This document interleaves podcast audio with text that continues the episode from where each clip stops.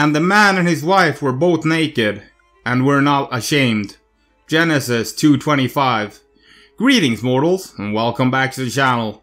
I'm your host Simon, and I will be your host for the broadcast. The question of why humans suffer is a profound and complex one, deeply rooted in philosophical, religious, and existential discussion throughout history. One perspective on this issue, often invoked in religious context, is the narrative of the fall of man in the Garden of Eden, as described in the Bible in Genesis 3 7.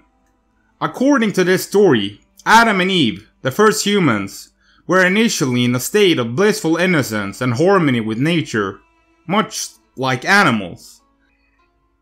However, their choice to eat from the tree of knowledge of good and evil led to their eyes being opened, and they became self-conscious realizing their nakedness and vulnerability. Then they tried to cover themselves with fig leaves.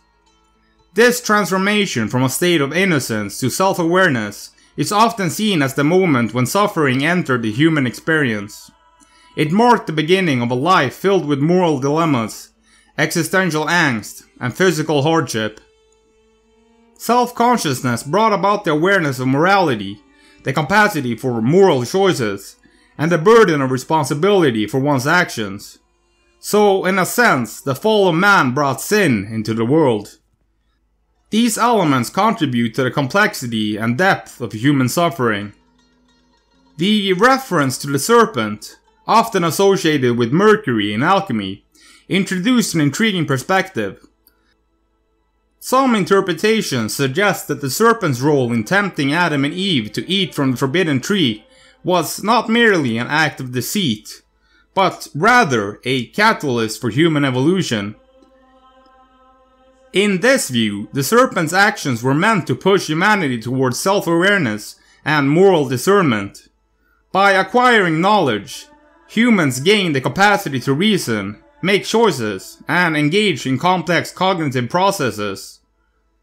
From this perspective, the suffering that emerged from the fall was not a punishment, but a necessary step in human development. It allowed for the potential for greater growth, understanding, and the pursuit of wisdom. The serpent, after all, is a symbol of rebirth. It set humans apart from other creatures, granting them the ability to shape their destinies and, ultimately, their understanding of the world and themselves. In summary, the question of why humans suffer is a multifaceted and profound inquiry that has been explored in various ways throughout history. The story of the fall in the Garden of Eden offers one religious perspective, suggesting that the transition from innocence to self-consciousness marked the onset of human suffering. The serpent's role in this narrative, when viewed as a catalyst for human evolution, introduced the idea that suffering might have been a necessary part of our journey towards greater understanding and enlightenment. The serpent, if it wants to become the dragon, must eat itself. Francis Bacon.